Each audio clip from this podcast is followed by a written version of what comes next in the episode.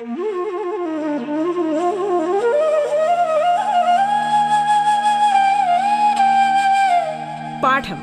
കേട്ടു പഠിക്കാൻ റേഡിയോ കേരളയിലൂടെ.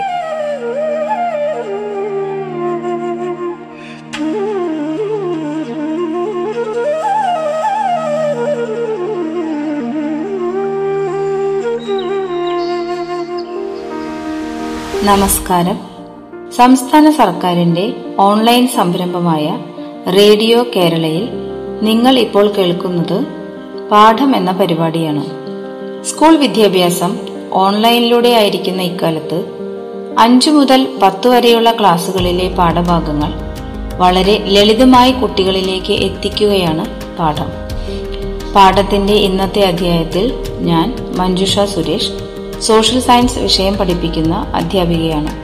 ഇന്ന് നമ്മൾ പഠിക്കാൻ പോകുന്നത് എട്ടാം ക്ലാസ്സിലെ ആറാമത്തെ അധ്യായമായ ഭൂപടങ്ങൾ വായിക്കാം ഭാഗം രണ്ട്.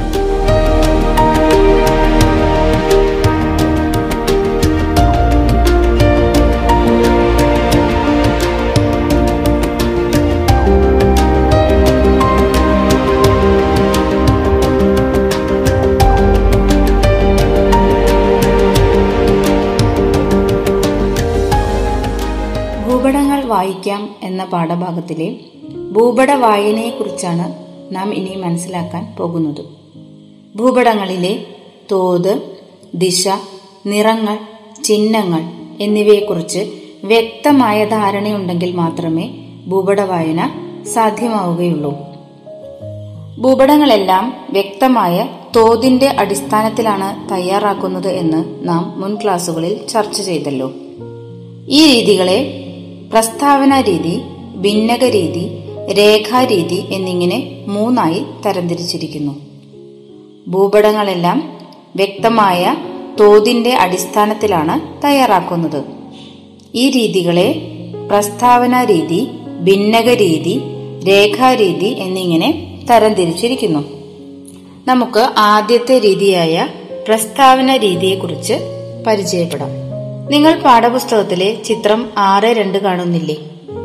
ആ ചിത്രം പരിശോധിച്ചാൽ ഏത് രീതിയിലുള്ള തോതാണ് ഭൂപടത്തിൽ തന്നിരിക്കുന്നത് എന്ന് എളുപ്പം മനസ്സിലാക്കാനായി സാധിക്കും. അതിൽ രേഖപ്പെടുത്തിയിരിക്കുന്നത് നോക്കൂ. ഒരു സെന്റിമീറ്ററിന് അഞ്ച് കിലോമീറ്റർ എന്ന രേഖപ്പെടുത്തിയ തോത് കാണുന്നില്ലേ? ഇത്തരത്തിൽ തോത് രേഖപ്പെടുത്തുന്നതാണ് പ്രസ്താവന രീതി.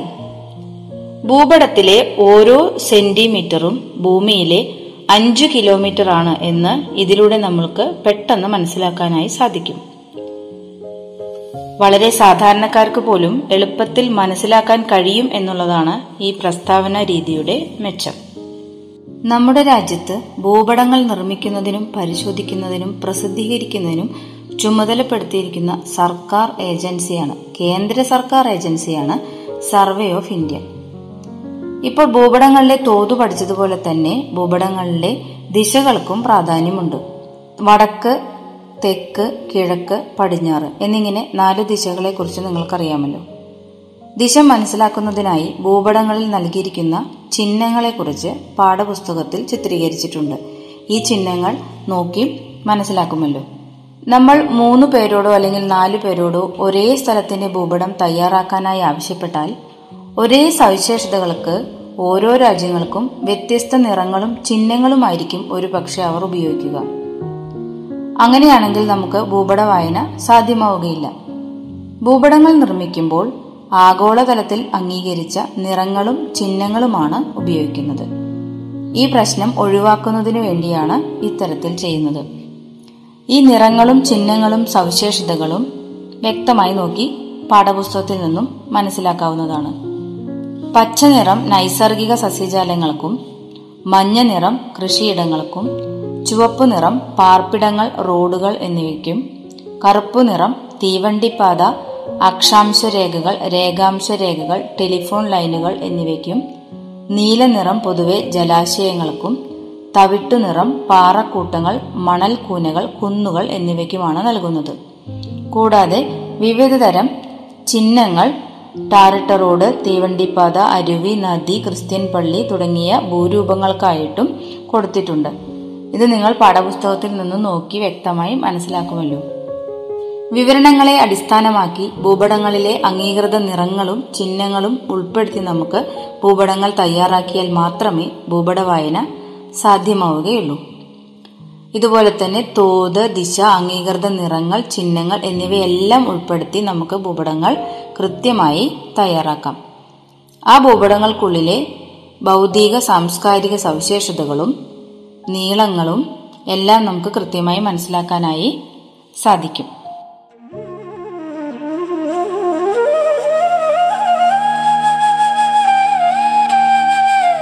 പാഠം കേട്ടു പഠിക്കാൻ റേഡിയോ കേരളയിലൂടെ.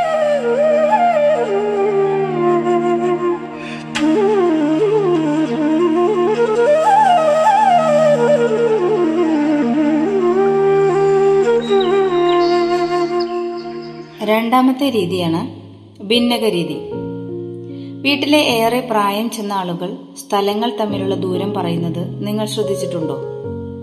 ഫർലോങ് മൈൽ തുടങ്ങിയ യൂണിറ്റുകളാണ് ഇവർ ഉപയോഗിക്കുന്നത്. എന്നാൽ നിങ്ങൾക്ക് ഈ യൂണിറ്റുകൾ പരിചിതമാണോ? അല്ല. ഇതൊക്കെ പഴയ കാലത്തെ ആളുകൾ ഉപയോഗിച്ചിരുന്ന ദൂരം പറയാനുള്ള ചില യൂണിറ്റുകളാണ്. വിവിധ രാജ്യങ്ങൾ ദൂരം അളക്കാൻ ഉപയോഗിക്കുന്ന യൂണിറ്റുകൾ വ്യത്യസ്തമാണ്.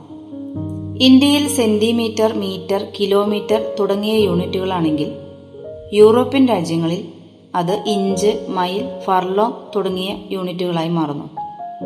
ഇന്ത്യയിലെ യൂണിറ്റുകൾ അടിസ്ഥാനമാക്കി തയ്യാറാക്കിയ തോത് അപ്പോൾ മറ്റു രാജ്യങ്ങൾക്ക് വിശകലനം ചെയ്യാൻ സാധിക്കുമോ? ഇല്ല. ഈ ബുദ്ധിമുട്ട് ഒഴിവാക്കാനാണ് ഭിന്നക രീതിയിൽ തോത് തയ്യാറാക്കുന്നത്. അപ്പോൾ എന്താണ് ഭിന്നക രീതി എന്ന് നമുക്ക് മനസ്സിലാക്കാം.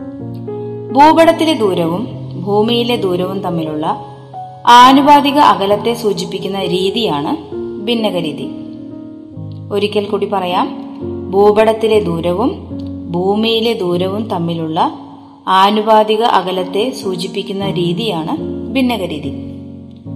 ഉദാഹരണമായി ഒരു സെന്റിമീറ്റർ അഞ്ച് കിലോമീറ്ററിനെ കാണിക്കുന്നു എന്ന പ്രസ്താവന രീതിക്ക് പകരം നമ്മൾ ഭിന്നക രീതിയിൽ ഒന്ന് അംശം അഞ്ച് ലക്ഷം എന്ന് രേഖപ്പെടുത്തി രേഖപ്പെടുത്താം.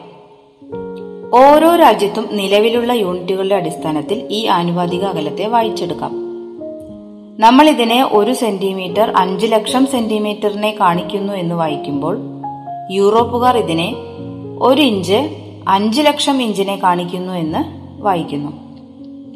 ഇപ്പോൾ ഭിന്നക രീതിയുടെ ഉപയോഗം നിങ്ങൾക്ക് മനസ്സിലായി കാണുമെന്ന് വിചാരിക്കുന്നു.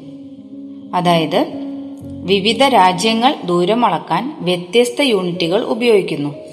അതുകൊണ്ട് പ്രസ്താവന രീതിക്ക് പകരം ഭിന്നക രീതി ഉപയോഗിക്കുന്നു. അപ്പോൾ ഓരോ രാജ്യത്തിനും അവരുടേതായ യൂണിറ്റുകളുടെ അടിസ്ഥാനത്തിൽ ഈ അകലത്തെ വായിച്ചെടുക്കാനായി കഴിയും. ഭൂപടങ്ങൾ വായിക്കാം എന്ന പാഠഭാഗത്തു നിന്നും വളരെയധികം കാര്യങ്ങൾ നിങ്ങൾ മനസ്സിലാക്കി കാണുമല്ലോ. ഇനി ഇന്ത്യയെ അളന്ന കുറച്ച് സർവേയർമാരെ കുറിച്ച് പറയാം. പഴയ കാലത്തെ ഓരോ ഭൂപട നിർമ്മാണത്തിനും നിരവധിയായ മനുഷ്യരുടെ അധ്വാനത്തിന്റെയും ത്യാഗത്തിന്റെയും കഥ പറയാനുണ്ട്. വില്യം ലാംടൺ എ ഡി ആയിരത്തി എണ്ണൂറിൽ ഭൂപട നിർമ്മാണത്തിനായി ഇന്ത്യയുടെ തെക്കേ അറ്റത്തു നിന്ന് ആരംഭിച്ച സർവേ പ്രവർത്തനങ്ങൾ അദ്ദേഹത്തിന്റെ പിൻഗാമിയായ ജോർജ് എവറസ്റ്റ് പൂർത്തിയാക്കുമ്പോൾ ഏകദേശം അൻപത് വർഷങ്ങൾ പിന്നിട്ട് കഴിഞ്ഞിരുന്നു. അഞ്ഞൂറ് കിലോഗ്രാമിലധികം ഭാരമുള്ള തിയോഡലൈറ്റ് തുടങ്ങിയ ഉപകരണങ്ങളുമായാണ് ആയിരത്തി അറുന്നൂറ് മൈൽ ദൂരത്തിൽ അണുകിട തെറ്റാതെ കൃത്യതയോടുകൂടിയ നടത്തിയ സർവേയിലൂടെയാണ് എവറസ്റ്റ് കൊടുമുടിയുടെ ഉയരം നിർണയിച്ചത് പ്രതികൂലമായ സാഹചര്യങ്ങളിലാണ് അന്നത്തെ സർവേ സംഘം അനേകം വർഷം ജോലി ചെയ്തിരുന്നത്. അവരിൽ ഭൂരിഭാഗം പേരും മലമ്പനി ബാധിച്ചും വെള്ളപ്പൊക്കത്തിൽപ്പെട്ടുമൊക്കെ മരണമടഞ്ഞിരുന്നു. ഈ ഭൂപട നിർമ്മാണ ദൗത്യം ലോകത്തിലെ എക്കാലത്തെയും വലിയ ഭൂപട നിർമ്മാണ പ്രവർത്തനമായി ഇന്നും കണക്കാക്കുന്നു. ഇപ്പോൾ ഭൂപടങ്ങളെക്കുറിച്ച് വളരെ വ്യക്തമായി ധാരണ കിട്ടിയിരിക്കുമല്ലോ. ദിശ തോത് ചിഹ്നം വ്യത്യസ്ത നിറങ്ങൾ എന്നിവയെല്ലാം ഭൂപടങ്ങളിൽ ഉപയോഗിക്കുന്നു. ഇവയെല്ലാം നോക്കി നിങ്ങൾക്ക് ഭൂപടങ്ങൾ വായിക്കാനും സാധിക്കും. ഭൂപടങ്ങളിലെ വിവിധ ഭൂരൂപങ്ങൾ അവയുടെ അവ തമ്മിലുള്ള അകലങ്ങൾ എന്നിവയെല്ലാം വ്യക്തമായി മനസ്സിലാക്കുന്നതിന് സാധിക്കും. വ്യത്യസ്ത ആവശ്യങ്ങൾക്കായി നാം വിവിധ തരം ഭൂപടങ്ങളാണ് ഉപയോഗിക്കുന്നതെന്ന് നാം മുൻ ക്ലാസ്സുകളിൽ ചർച്ച ചെയ്തു. ഉപയോഗത്തിന്റെ അടിസ്ഥാനത്തിൽ ഭൂപടങ്ങളെ ഭൗതിക ഭൂപടങ്ങളെന്നും സാംസ്കാരിക ഭൂപടങ്ങളെന്നും തരംതിരിച്ചിരിക്കുന്നു.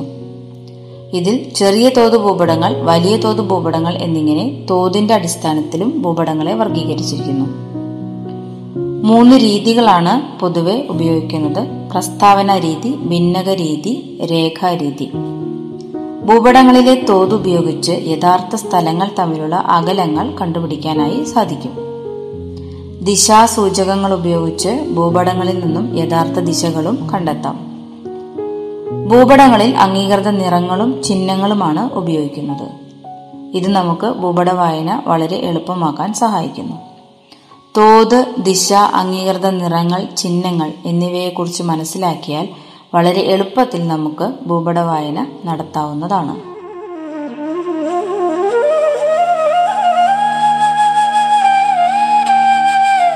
പാഠം കേട്ടു പഠിക്കാൻ റേഡിയോ കേരളയിലൂടെ.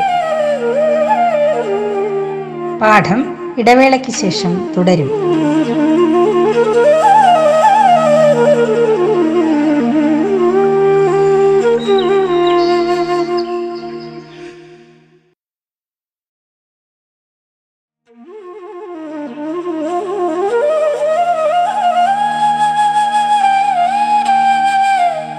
പാഠം കേട്ടു പഠിക്കാൻ റേഡിയോ കേരളയിലൂടെ.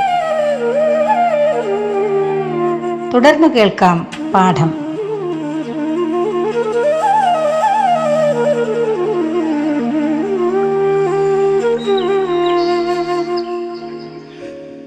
വിവിധ രാജ്യങ്ങളിൽ ദൂരം അളക്കാൻ വ്യത്യസ്ത യൂണിറ്റുകളാണ് ഉപയോഗിക്കുന്നതെന്ന് നിങ്ങൾ മനസ്സിലാക്കിയല്ലോ. ബ്രിട്ടീഷുകാർ ദൂരം അളക്കാൻ ഉപയോഗിക്കുന്ന യൂണിറ്റാണ് ഇഞ്ച് ഫർലോങ് മൈൽ എന്നിവ. ബ്രിട്ടീഷ് സിസ്റ്റം എന്നാണ് ഇത് അറിയപ്പെടുന്നത്. നമുക്ക് സ്വാതന്ത്ര്യം ലഭിക്കുന്നതിന് മുൻപ് വരെ ബ്രിട്ടീഷുകാരാണല്ലോ നമ്മെ ഭരിച്ചിരുന്നത്. അക്കാലങ്ങളിൽ ഇന്ത്യയിലും ഈ യൂണിറ്റാണ് ഉപയോഗിച്ചിരുന്നത്. അക്കാലത്ത് വിദ്യാഭ്യാസം നേടിയ തലമുറയും ഈ യൂണിറ്റാണ് പഠിച്ചത്. ബ്രിട്ടീഷുകാർ ഇവിടം വിട്ടു പോയതോടുകൂടി നമ്മുടെ രാജ്യത്ത് മെട്രിക് സിസ്റ്റം യൂണിറ്റുകൾ പ്രചാരത്തിലായി. ഇതുപ്രകാരം സെന്റിമീറ്റർ മീറ്റർ കിലോമീറ്റർ എന്നിങ്ങനെയായി ദൂരം അളക്കുന്ന യൂണിറ്റുകൾ. അടുത്ത രീതിയാണ് മൂന്നാമത്തെ രീതിയാണ് രേഖാരീതി. നിങ്ങളുടെ പാഠപുസ്തകത്തിലെ ചിത്രം ആറ് മൂന്ന് പരിശോധിച്ചാൽ ആറ് രണ്ടിൽ കൊടുത്തിരിക്കുന്ന മുക്കടവ് എന്ന സ്ഥലത്തിന്റെ കുറച്ചുകൂടി വലിയ ഒരു ചിത്രമാണെന്ന് മനസ്സിലാക്കാനായി കഴിയും. ഇതൊരു വിശാലമായ ഭൂപടമാണ്. മുക്കടവ് എന്ന ഉൾപ്പെടുന്ന ഭാഗം വളരെ വലുതാക്കി പകർത്തിയ ഒരു ചിത്രമാണെന്ന് കാണാം. ഇപ്പോൾ ഈ ഭൂപടത്തിന്റെ തോതിലും മാറ്റമുണ്ടായി കാണില്ലേ? ആദ്യത്തെ രണ്ട് പ്രസ്താവന രീതിയും ഭിന്നക രീതിയും രേഖപ്പെടുത്തിയ തോത് ഭൂപടത്തിന്റെ മാറ്റത്തിനനുസരിച്ച് മാറിയിട്ടുണ്ടോ? നോക്കി നോക്കൂ. എന്നാൽ രേഖാരീതിയിലെ തോത് പരിശോധിക്കുമ്പോൾ ഭൂപടത്തിനുണ്ടായ മാറ്റത്തിന് ആനുപാതികമായി രേഖാരീതിയിലെ തോതും മാറിയിട്ടുണ്ട്. ഭൂപടങ്ങൾ വലുതാക്കുകയോ ചെറുതാക്കുകയോ ചെയ്യുമ്പോൾ അതിൽ രേഖാരീതിയിൽ കാണിച്ചിട്ടുള്ള തോതും ആനുപാതികമായി മാറുന്നു. ഇതാണ് ഈ രീതിയുടെ സവിശേഷത. അതായത് പ്രസ്താവന രീതിയിലും ഭിന്നക രീതിയിലും നാം ഉപയോഗിച്ചിരിക്കുന്ന ഭൂപടത്തിലെ ചില പ്രത്യേക ഭാഗങ്ങളെ വലുതാക്കി ചിത്രീകരിക്കേണ്ടി വരുമ്പോൾ അതിനാദി ആനുപാതികമായി രേഖാരീതിയിലെ തോതും മാറിയിട്ടുണ്ടാകും. ഭൂപടങ്ങൾ വലുതാക്കുകയോ ചെറുതാക്കുകയോ ചെയ്യുമ്പോൾ അതിൽ രേഖാരീതിയിൽ കാണിച്ചിട്ടുള്ള തോതും അതിനാനുപാതികമായി മാറുന്നു. ഇതാണ് ഈ രീതിയുടെ സവിശേഷത. അപ്പോൾ നമ്മൾ മൂന്ന് രീതിയിലാണ് പഠിച്ചത് പ്രസ്താവന രീതി ഭിന്നക രീതി രേഖാരീതി. ഇപ്പോൾ മൂന്ന് രീതികളും നിങ്ങൾ പരിചയപ്പെട്ടുവല്ലോ. ഇനി ഭൂപടത്തിൽ ദൂരം എങ്ങനെ അളക്കാം എന്ന് നോക്കാം. ഭൂപടത്തിലെ ചെറിയ സ്ഥലങ്ങൾ തമ്മിലുള്ള അകലം കണ്ടെത്താൻ വളരെ പ്രയാസമുണ്ടായിരിക്കുമല്ലേ? എന്നാൽ അളക്കേണ്ട ദൂരം നേർരേഖയിലാണെങ്കിൽ ഒരു സ്കെയിൽ ഉപയോഗിച്ച് നമുക്ക് അളക്കാം. വളഞ്ഞ പാതകളുടെയോ നദികളുടെയോ ദൂരമാണെങ്കിൽ ഒരു നൂലുപയോഗിച്ച് അളന്ന ശേഷം അത് സ്കെയിലിനോട് ചേർത്ത് വെച്ച് കൃത്യമായ ദൂരം കണ്ടെത്താം. ഈ രണ്ടു രീതിയിലും കണ്ടെത്തിയത് ഭൂപടത്തിനുള്ളിലുള്ള ദൂരമാണ്. അതായത് നേർരേഖയിലുള്ള ദൂരമാണെങ്കിൽ സ്കെയിൽ ഉപയോഗിച്ചോ വളഞ്ഞ രീതിയിലുള്ള ദൂരമാണെങ്കിൽ നൂലുപയോഗിച്ച് അളന്നതിന് ശേഷം സ്കെയിലിനോട് ചേർത്ത് വെച്ച് കൃത്യമായ ദൂരം കണ്ടുപിടിക്കാം. ഈ രീതികളിൽ കണ്ടുപിടിച്ച ദൂരങ്ങളെല്ലാം ഭൂപടത്തിനുള്ളിലെ ദൂരമാണ്. ഇനി നമുക്ക് യഥാർത്ഥ ദൂരം കണ്ടെത്തണമെങ്കിൽ നാം എന്ത് ചെയ്യണം? അതിനാണ് നമ്മൾ ഭൂപടത്തിൽ കണ്ടെത്തിയ ദൂരത്തെ ആ തോതിലെ ആനുപാതിക ദൂരം കൊണ്ട് ഗുണിക്കുകയാണ് വേണ്ടത്. ഭൂപടത്തിലെ കണ്ടെത്തിയ ദൂരത്തെ ആനുപാതിക ദൂരം കൊണ്ട് ഗുണിക്കുക. ഒരു ഉദാഹരണമായി പറയുകയാണെങ്കിൽ ഭൂപടത്തിലെ തോത് ഒരു സെന്റിമീറ്ററിന് അഞ്ച് കിലോമീറ്റർ എന്നാണ് രേഖപ്പെടുത്തിയിരിക്കുന്നതെങ്കിൽ ആ ഭൂപടത്തിലെ രണ്ട് സ്ഥാനങ്ങൾ തമ്മിലുള്ള അകലം നാല് സെന്റിമീറ്റർ ആണ് എന്ന് വിചാരിക്കുക. എങ്കിൽ യഥാർത്ഥ ദൂരം നാലിന് അഞ്ചു കൊണ്ട് ഗുണിച്ചാൽ കിട്ടുന്ന ഇരുപത് കിലോമീറ്റർ ആയിരിക്കും. ഇപ്പോൾ ഭൂപടങ്ങളിലെ ദൂരം അളന്ന് യഥാർത്ഥ ദൂരം കണക്കാക്കുന്ന രീതി മനസ്സിലായി കാണുമെന്ന് വിശ്വസിക്കുന്നു. അതായത് ഭൂപടത്തിൽ കിട്ടുന്ന അകലത്തെ അവയുടെ തോതുകൊണ്ട് ഗുണിച്ചാൽ കിട്ടുന്ന സംഖ്യയാണ് യഥാർത്ഥ അകലം. രണ്ട് രീതിയിലാണ് നമുക്ക് അളക്കാൻ സാധിക്കുക. നേർരേഖയിലാണെങ്കിൽ സ്കെയിൽ ഉപയോഗിച്ച് അളക്കാം. വളഞ്ഞ പാതകളുടെ പാതകളോ അല്ലെങ്കിൽ നദികളുടെയോ ഒക്കെ ദൂരമാണെങ്കിൽ നൂൽ ഉപയോഗിച്ച് അളന്നതിന് ശേഷം സ്കെയിലിനോട് ചേർത്ത് വെച്ച് കൃത്യമായി ദൂരം കണ്ടുപിടിക്കാം.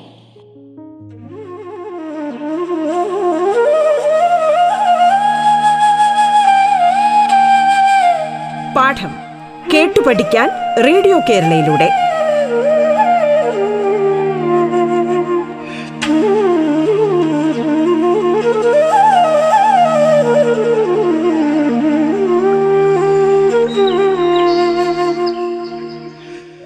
ഈ പാഠഭാഗത്തു നിന്ന് പരീക്ഷയ്ക്ക് ചോദിക്കാവുന്ന ചോദ്യങ്ങൾ നമുക്കിനി പരിചയപ്പെടാം. ഒന്നാമത്തെ ചോദ്യം വ്യത്യസ്ത തരം ഭൂപടങ്ങളും അവയുടെ ഉപയോഗവും. ഉപയോഗം എഴുതിയിട്ട് ഇത് ഏത് തരം ഭൂപടമാണെന്ന് ചോദിക്കാനാണ് കൂടുതൽ സാധ്യത. അതായത് ഭൂവിനിയോഗ ഭൂപടം ജ്യോതിശാസ്ത്ര ഭൂപടം ദിനാവസ്ഥാ ഭൂപടം സൈനിക ഭൂപടം രാഷ്ട്രീയ ഭൂപടം ചരിത്ര ഭൂപടം എന്നിങ്ങനെ വ്യത്യസ്ത തരം ഭൂപടങ്ങളെക്കുറിച്ച് നാം മുൻ ക്ലാസ്സുകളിൽ ചർച്ച ചെയ്തിട്ടുണ്ട്. ഇവയുടെ വ്യത്യസ്ത തരം ഉപയോഗങ്ങളും മനസ്സിലാക്കിയിട്ടുണ്ട്. രണ്ടാമതായി ചോദ്യം തീമാറ്റിക് ഭൂപടങ്ങൾ എന്നാൽ എന്ത്? അതായത് പ്രത്യേക വിഷയങ്ങൾ പ്രതിപാദിക്കുന്ന ഭൂപടങ്ങളെയാണ് നമ്മൾ തീമാറ്റിക് ഭൂപടങ്ങൾ എന്ന് പറയുന്നത്. എല്ലാ പ്രത്യേകതകളും കൂടി ഒരേ ഭൂപടത്തിൽ ഉൾപ്പെടുത്തിയാൽ നമുക്കവ മനസ്സിലാക്കുന്നതിന് ഏറെ ബുദ്ധിമുട്ടായിരിക്കും. അതുകൊണ്ടതാണ് ഓരോ പ്രത്യേകതകളും വ്യത്യസ്ത ഭൂപടങ്ങളായി ചിത്രീകരിക്കുന്നത്. അടുത്ത ചോദ്യം. ഉള്ളടക്കത്തിന്റെ അടിസ്ഥാനത്തിൽ ഭൂപടങ്ങളെ എത്രയായി വർഗീകരിച്ചിരിക്കുന്നു അവ ഉദാഹരണ സഹിതം വ്യക്തമാക്കുക. ഉള്ളടക്കത്തിന്റെ അടിസ്ഥാനത്തിൽ നാം ഭൂപടങ്ങളെ ഭൗതിക ഭൂപടങ്ങളെന്നും സാംസ്കാരിക ഭൂപടങ്ങൾ എന്നുമാണ് രണ്ടായാണ് തരംതിരിച്ചിരുന്നത്. ഇവ ഭൗതിക ഭൂപടങ്ങൾക്ക് ഉദാഹരണങ്ങൾ നാം മുൻ ക്ലാസ്സുകളിൽ ചർച്ച ചെയ്തിട്ടുണ്ട്. അതുപോലെ തന്നെ സാംസ്കാരിക ഭൂപടങ്ങൾക്കും ഉദാഹരണങ്ങൾ ചർച്ച ചെയ്തിട്ടുണ്ട്. ഉദാഹരണ സഹിതം ഉത്തരം എഴുതേണ്ടതാണ്. അടുത്താണ് തോതിന്റെ അടിസ്ഥാനത്തിൽ നാം ഭൂപടങ്ങളെ എത്രയായി തരംതിരിച്ചിരിക്കുന്നു. തോതിന്റെ അടിസ്ഥാനത്തിൽ നമ്മൾ ചെറിയ തോത് ഭൂപടങ്ങളെന്നും വലിയ തോത് ഭൂപടങ്ങളെന്നുമാണ് വ്യത്യാസപ്പെടുത്തിയിരിക്കുന്നത്. ഇതിൽ വലിയ പ്രദേശത്തെ ചെറുതാക്കി കാണിക്കുന്നവയാണ് ചെറിയ തോത് ഭൂപടങ്ങൾ. ചെറിയ പ്രദേശത്തെ വലുതാക്കി കാണിക്കുന്നതാണ് വലിയ തോത് ഭൂപടങ്ങൾ. അവയ്ക്ക് ഉദാഹരണവും നാം ക്ലാസ്സുകളിൽ ചർച്ച ചെയ്തു കഴിഞ്ഞതാണ്. അടുത്ത ചോദ്യം കഡസ്ട്രിയൽ ഭൂപടവും ധരാതലീയ ഭൂപടവും തമ്മിലുള്ള വ്യത്യാസം എന്ത് കഡസ്ട്രിയൽ ഭൂപടങ്ങൾ എന്ന് പറഞ്ഞാൽ വലിയ തോത് ഭൂപടങ്ങൾക്ക് ഉദാഹരണമാണ്. ധരാതലീയ ഭൂപടവും വലിയ തോത് ഭൂപടങ്ങൾക്ക് ഉദാഹരണമാണ്. ഇവ തമ്മിലുള്ള വ്യത്യാസം കഡസ്ട്രിയൽ ഭൂപടങ്ങൾ ഭൂസ്വത്തിന്റെ അതിർത്തികൾ പാടം പറമ്പ് എന്നിങ്ങനെയുള്ള വ്യക്തിഗതമായിട്ടുള്ള അടിസ്ഥാന വിവരങ്ങളെ കുറിച്ചിട്ടാണ് കഡസ്ട്രിയൽ ഭൂപടങ്ങളിലൊക്കെ നാം പ്രതിപാദിക്കുന്നത്. എന്നാൽ ധരാതലീയ ഭൂപടത്തിൽ പ്രകൃതിദത്തവും മനുഷ്യനിർമ്മിതവുമായ അതായത് പട്ടണം നദി ഗതാഗതം വനപ്രദേശങ്ങൾ ജനവാസ കേന്ദ്രങ്ങൾ എന്നിവയെല്ലാം ഉൾപ്പെടുന്നവയാണ് ധരാതലീയ ഭൂപടങ്ങൾ. അടുത്തതായി നമുക്ക് വരാവുന്ന പ്രതീക്ഷിക്കാവുന്ന ചോദ്യം നമ്മൾ ഇന്ന് ചർച്ച ചെയ്ത പോലെ തന്നെ തോത് രേഖപ്പെടുത്തിയിരിക്കുന്ന വ്യത്യസ്ത രീതികൾ. നാം പഠിച്ചതു പ്രസ്താവന രീതി ഭിന്നക രീതി രേഖാരീതി ഇവയോരോന്നും എന്താണെന്ന് വ്യക്തമാക്കുക. അതുപോലെ തന്നെ പ്രധാനപ്പെട്ട മറ്റൊരു ചോദ്യമാണ് നിറങ്ങളും ചിഹ്നങ്ങളും ഭൂപടത്തിൽ ഉപയോഗിച്ചിരിക്കുന്നു. അവയുടെ സവിശേഷതകൾ. അതായത് ഏതെല്ലാം നിറങ്ങൾ എന്തെല്ലാം കാര്യങ്ങളെയാണ് ചിത്രീകരിക്കാനായി ഉപയോഗിക്കുന്നത്. ചിഹ്നങ്ങൾ ഏതൊക്കെ കാര്യങ്ങൾക്കാണ് ചിഹ്നങ്ങൾ ഉപയോഗിച്ചിരിക്കുന്നത്. ഈ സവിശേഷതകളൊക്കെ ചിത്രീകരിക്കാനോ അല്ലെങ്കിൽ മാച്ച് ചെയ്യാനോ ഒക്കെ ആയിട്ട് സാധാരണയായിട്ട് ചോദിക്കാറുണ്ട്.